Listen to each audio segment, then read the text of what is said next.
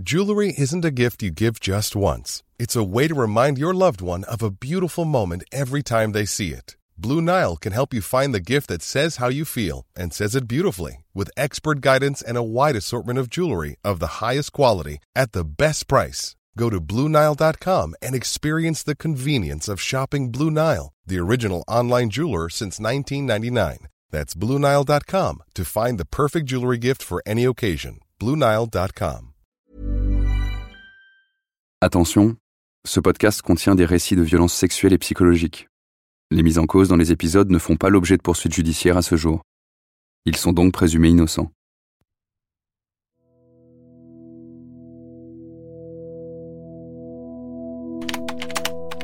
Bonjour. Merci pour votre démarche. Je limiterai mes réponses au point suivant. Je récuse fondamentalement l'accusation d'abus sexuel. Une plainte pour des contacts physiques non consentis a été déposée. J'ai été librement interrogé par un officier de police, puis la plainte a été classée sans suite. J'ai définitivement abandonné toute vocation communautaire et activité publique. Je me consacre désormais à ma famille. Enfin, je vous suis reconnaissant de conserver mon anonymat tout en conduisant ce travail important. Cordialement. Le rabbin numéro 1 nous a répondu en 15 minutes seulement. Il réfute les accusations de violence sexuelle. Ça, ça ne nous a pas étonnés. Mais qu'il nous confirme, dès le premier échange, l'existence d'une procédure contre lui, on n'en revenait pas. Pour rappel, dans notre mail, on lui a proposé d'organiser une rencontre, mais il n'a pas répondu. Alors on a décidé de lui réécrire. On a parlé à tous les rabbins qui ont gravité autour de lui et à des membres de son entourage. Maintenant, on veut que lui, il nous explique pourquoi il est parti de Grenoble pour aller à Bordeaux. Et surtout, on veut qu'il nous dise pourquoi il a disparu des radars depuis août 2020. Bref, on insiste. Le 16 novembre, à 16h41, on lui envoie donc un nouveau mail. 24 heures après, pas de réponse.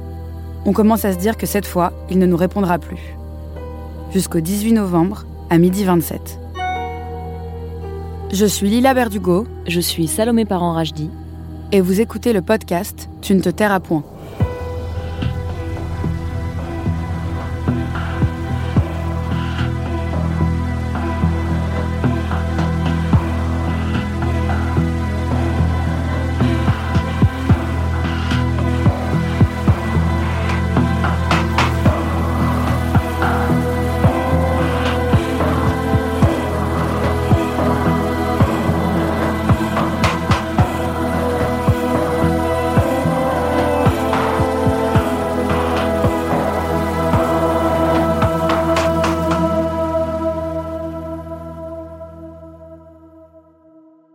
Épisode 5. La réponse. Bonjour. Après longue réflexion, je ne peux pas moralement refuser votre proposition d'échange en off. Merci de m'indiquer vos disponibilités, cordialement.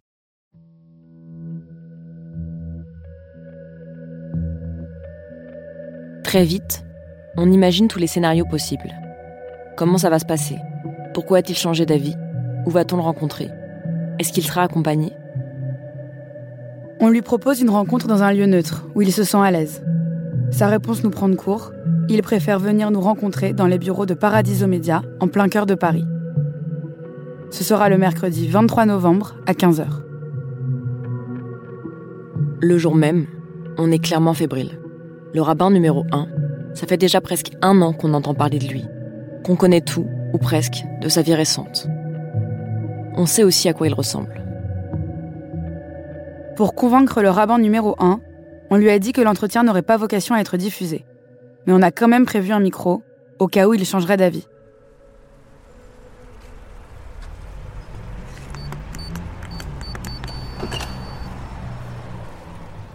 Avec Lila, on a convenu que c'est moi qui irai accueillir le rabbin. Il m'envoie un texto pour me dire qu'il est dans l'immeuble et je vais l'attendre en haut des escaliers.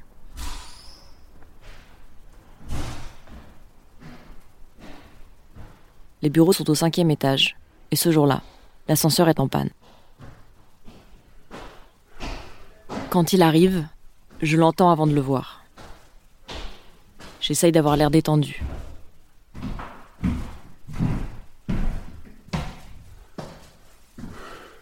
Et puis, le rabbin numéro 1 apparaît en face de moi. Il est seul, un peu essoufflé. Je ne sais pas pourquoi, mais de le voir, ça me fait totalement redescendre en pression. Je me reconcentre et je lui demande de me suivre. Au début de notre entretien, il finit par accepter qu'on retranscrive ses propos et qu'on les fasse lire.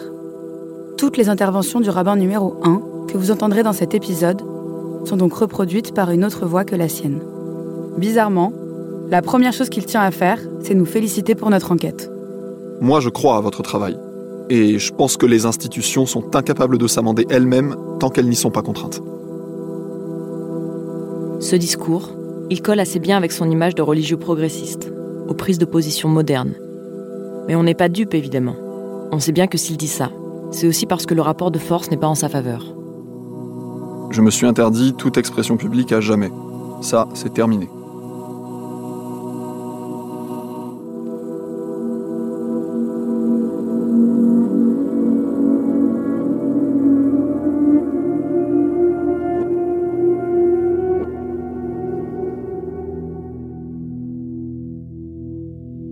D'emblée, je suis pas un modèle de vertu. Ça, c'est clair.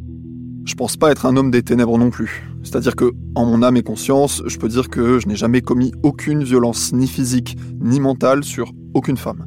Qu'après, on ait des divergences d'interprétation devant ce qui s'est passé et devant le désastre qui a conclu tout ça, ça c'est un autre débat. Mais je tiens vraiment à ce point-là. D'abord, on lui a parlé de l'affaire d'Aix-en-Provence. Pour le rabbin, rien à redire. Les deux relations qu'il a eues avec ses jeunes étudiantes sont, selon lui, une simple affaire de mœurs.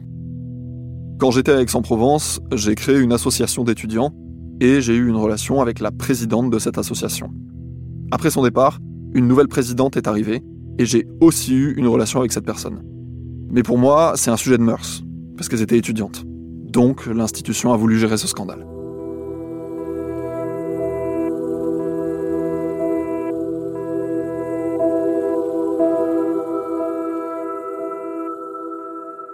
Qualifié de potentielle violence sexuelle d'affaire de mœurs, c'est volontairement vague, un peu désuet, et franchement assez déconnecté de la réalité post-MeToo. En ne prenant pas en compte le ressenti de ces femmes, il banalise complètement ce qui lui est reproché. On m'a demandé de consulter un psychologue. J'ai accepté et j'ai suivi trois séances, je crois.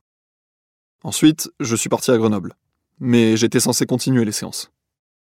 Cette histoire de psy, elle est importante. Elle confirme ce qu'on pensait. La hiérarchie d'Aix-en-Provence était bien au courant. Elle lui a imposé des séances de thérapie, et donc le problème a été géré en interne. Et ça, c'est exactement l'inverse de ce que nous a dit Dan Amiach, le président du consistoire d'Aix-en-Provence. Pour rappel, il a toujours nié avoir eu connaissance de cette affaire.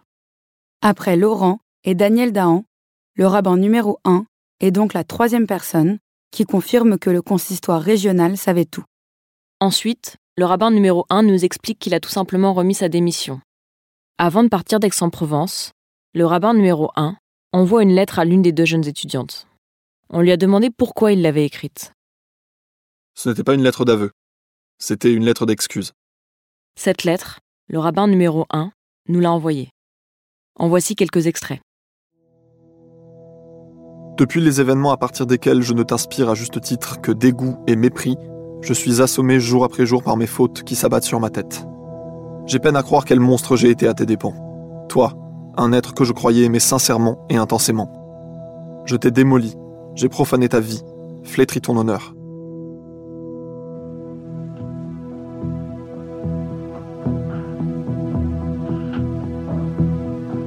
Le rabbin numéro 1 part alors à Grenoble. On est en mars 2014. Il faut savoir qu'à cette époque à Paris, le consistoire central est en crise. Le grand rabbin de France, Gilles Bernheim, vient de démissionner parce qu'il a été accusé de plagiat. En attendant de lui trouver un successeur, c'est Michel Guggenheim, le grand rabbin de Paris, et Olivier Kaufmann qui assurent l'intérim. Donc le rabbin numéro 1 prend son nouveau poste dans une période assez chaotique. Et sur fond de crise, il nous raconte qu'il se fait convoquer à Paris par Guggenheim et Kaufmann. Ils m'ont demandé Qu'est-ce qui s'est passé?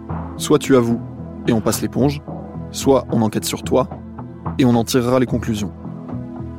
En juin 2014, deux mois après l'arrivée du rabbin numéro 1 à Grenoble, le nouveau grand rabbin de France est élu. Raïm Corsia, toujours en poste aujourd'hui.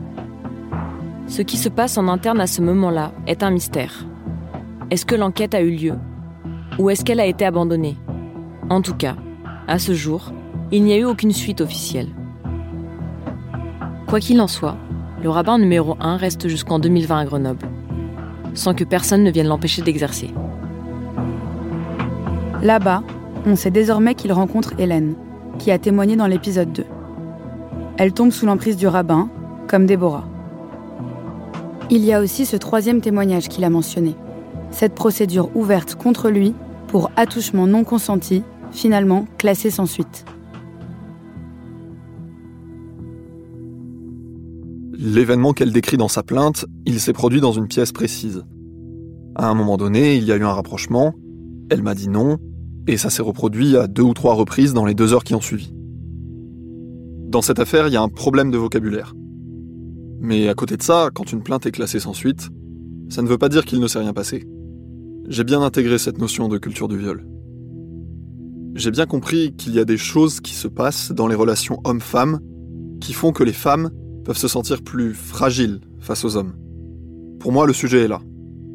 Ensuite, je récuse les accusations d'abus sexuels, de manipulation et d'emprise. Ce n'est pas mon éducation. Là, franchement, on hallucine. On est face à un rabbin, accusé de violences sexuelles par plusieurs femmes, et qui se permet de nous faire un cours magistral sur la culture du viol, le consentement et le patriarcat.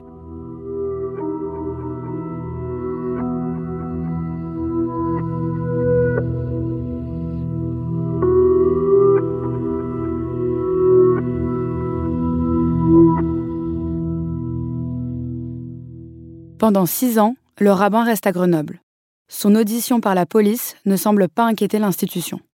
C'est seulement à Bordeaux que les choses vont se compliquer pour lui. C'est à ce moment-là qu'apparaît le témoignage de Déborah sur les réseaux sociaux. J'aurais dû faire profil bas. C'était un risque. Ensuite, c'est les posts Facebook de Déborah qui ont fait capoter le projet. Elle était déçue et elle a décidé de s'acharner sur moi. J'ai eu des messages terribles. Donc au bout d'un mois, je suis parti alors qu'il n'est même pas nommé dans les posts Facebook. Le rabbin numéro 1 appelle Déborah et la supplie de les supprimer. On a eu accès à des sources matérielles qui nous confirment les échanges. Au cours de cet appel, il lui jure qu'il va se faire soigner, qu'il est même prêt à démissionner en échange de son silence. Il va jusqu'à lui faire du chantage au suicide. Aujourd'hui, le rabbin numéro 1 n'a plus de contact avec le public. Il étudie les textes religieux dans une petite structure en banlieue parisienne où il n'y a, comme il l'explique, que des hommes. Juste avant de le quitter, on lui demande quel est son état d'esprit actuel. Et là encore, il est dans le registre de la rédemption. Il faut se déconstruire pour essayer de comprendre le mal qu'on a fait. Ce que ces femmes, ces personnes ont pu ressentir. C'est surtout ça. Comprendre la colère.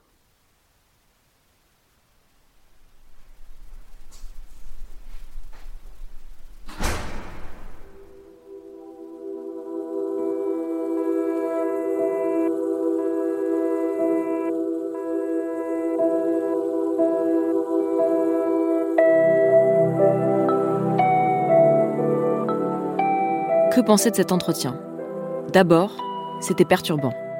Le double discours qu'il a tenu tout du long, entre déni et soutien, ça me rappelle la comparaison avec Dr Jekyll et Mr Hyde que Hélène et Déborah ont faite.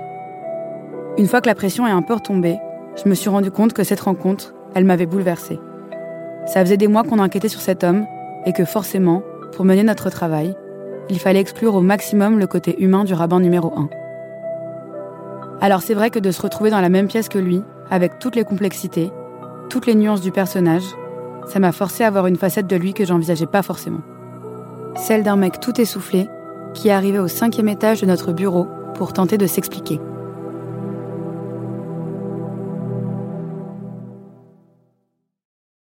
Après ça, la prochaine étape, c'était d'aller demander des comptes à l'institution.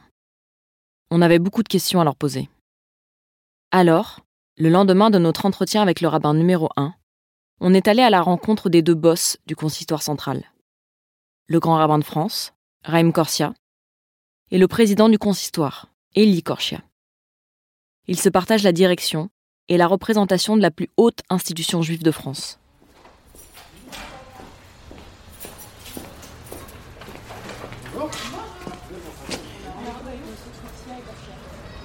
À Paris, le siège du consistoire central est situé dans un bâtiment récent, tout en béton brut et en dorure.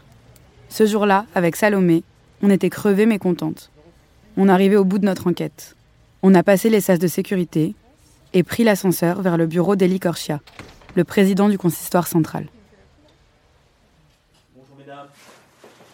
Les avocats sont encore plus à l'heure que les grands rabbins, c'est comme ça. Quand Chaim Corsia nous rejoint, on rentre tout de suite dans le vif du sujet. On commence par le cas du rabbin numéro 1 et son arrivée à Bordeaux. Pourquoi le grand rabbin de France a-t-il envoyé une circulaire aux fidèles de Bordeaux où il prétexte que le rabbin numéro 1 n'a pas de diplôme religieux suffisant pour exercer? Alors que dans ses précédentes affectations, ça n'avait jamais été un problème. Le principe est simple, aucun rabbin ne peut être nommé sans mon accord. Aucun. Donc quand je dis un tel ne va pas là, il n'y a pas à discuter. Donc je voulais pas humilier publiquement le bonhomme. Lui, je lui avais demandé de ne pas y aller. Il m'a dit je n'y vais pas et je le vois arriver. J'allais pas donner les détails. J'ai donc utilisé cet argument qui juridiquement me paraissait suffisant et qui en fait me permettait de ne pas euh, dévoiler une histoire sordide dont j'avais pas clairement tous les éléments. J'ai donc pris ce prétexte, et j'assume que c'était un prétexte. Le grand rabbin de France l'admet.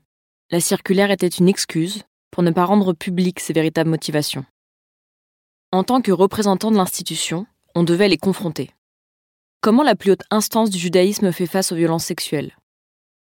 Comment le consistoire justifie-t-il son silence face aux témoignages qui lui sont parvenus? Les femmes qui s'estiment victimes d'actes graves, qu'ils soient délictuels ou criminels, doivent déposer plainte, doivent faire entendre leur voix et doivent déposer plainte. C'est à ces femmes de, de déposer plainte et de se faire entendre. Cette fois, c'est Élie Korchia que vous écoutez. En plus d'être le président du consistoire central, il est aussi avocat. Il faut être clair. Jamais, ça fait 26 ans que j'exerce ce métier d'avocat, et en dehors même de mes responsabilités bénévoles, associatives, jamais dans ma vie j'ai pu avoir une femme qui me dit j'ai subi des actes, ci ou ça, à qui je n'ai pas dit mais madame, vous me dites que vous avez subi des actes, allez déposer plainte. Je veux dire, on est dans un pays de droit. Donc, et, et, une femme qui veut faire respecter ses droits et qui veut faire juger quelque chose, elle va déposer plainte. Elle va au commissariat, elle dépose plainte. Cette injonction faite aux victimes, qui consiste à dire qu'il n'y a qu'à porter plainte pour que justice soit faite, on la connaît par cœur. C'est méconnaître volontairement ou non la force qu'il faut avoir pour le faire, et surtout les embûches énormes du système policier et judiciaire. Aujourd'hui en France, moins d'un pour cent des viols déclarés par des majeurs ont fait l'objet d'une condamnation. Et quand on entend ça, on pense forcément au cas du rabbin numéro 2 dont on vous a parlé dans l'épisode précédent. Pour rappel, il enseigne encore aujourd'hui à des adolescentes alors qu'un Beddin, un tribunal religieux, l'a condamné à ne plus donner de cours de Torah à des femmes. Sur ce point, Élie Corchia a botté en touche. Quand il y a une décision au sein d'un tribunal rabbinique, si c'est si le cas, euh, dans ce cas-là, euh, la décision est prise et elle est expliquée aux différentes parties. Mais ça, pour ça, les seuls qui peuvent vous, vous répondre, c'est effectivement les gens qui ont traité, qui ont entendu ces personnes et qui ont pris cette décision. Aujourd'hui, vous pouvez euh, dire clairement que vous accueillez la parole des victimes et que euh, les victimes sont les bienvenues. Mais non seulement ça, mais on fait en sorte qu'il n'y ait pas de victimes. C'est-à-dire on fait en sorte que dès qu'il y a, d'abord d'empêcher les débordements, et s'il y a la moindre situation, on est aux côtés des victimes. D'un côté, quand on a entendu Raïm Corsia dire ça, avec Lila, on a vraiment trouvé que c'était un pas dans la bonne direction. Mais de l'autre, quand on a émis l'hypothèse d'un problème plus systémique, là, ils ont tiqué.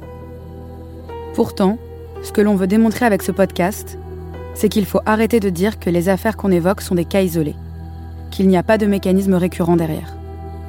Avant de quitter les deux hommes, on leur a demandé si des outils pour lutter contre les violences sexuelles existaient déjà. Et ce qu'on a découvert, c'est que l'institution n'est pas encore prête à se donner les moyens de briser l'omerta.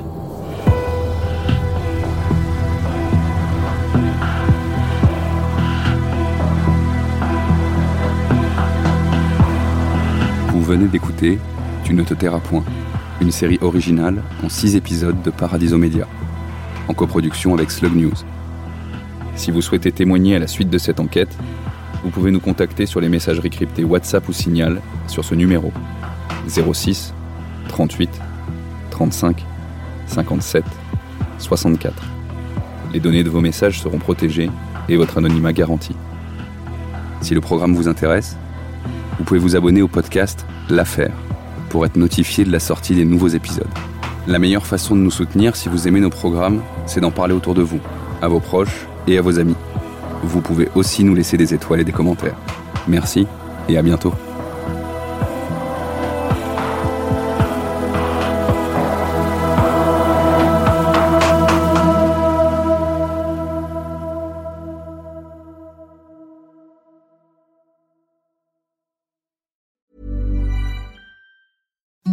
Imagine the softest sheets you've ever felt. Now imagine them getting even softer over time. That's what you'll feel with Bowl and Branch's organic cotton sheets. In a recent customer survey, 96% replied that Bowl and Branch sheets get softer with every wash. Start getting your best night's sleep in these sheets that get softer and softer for years to come. Try their sheets with a 30-night guarantee. Plus, get 15% off your first order at bowlandbranch.com. Code BUTTERY. Exclusions apply. See site for details.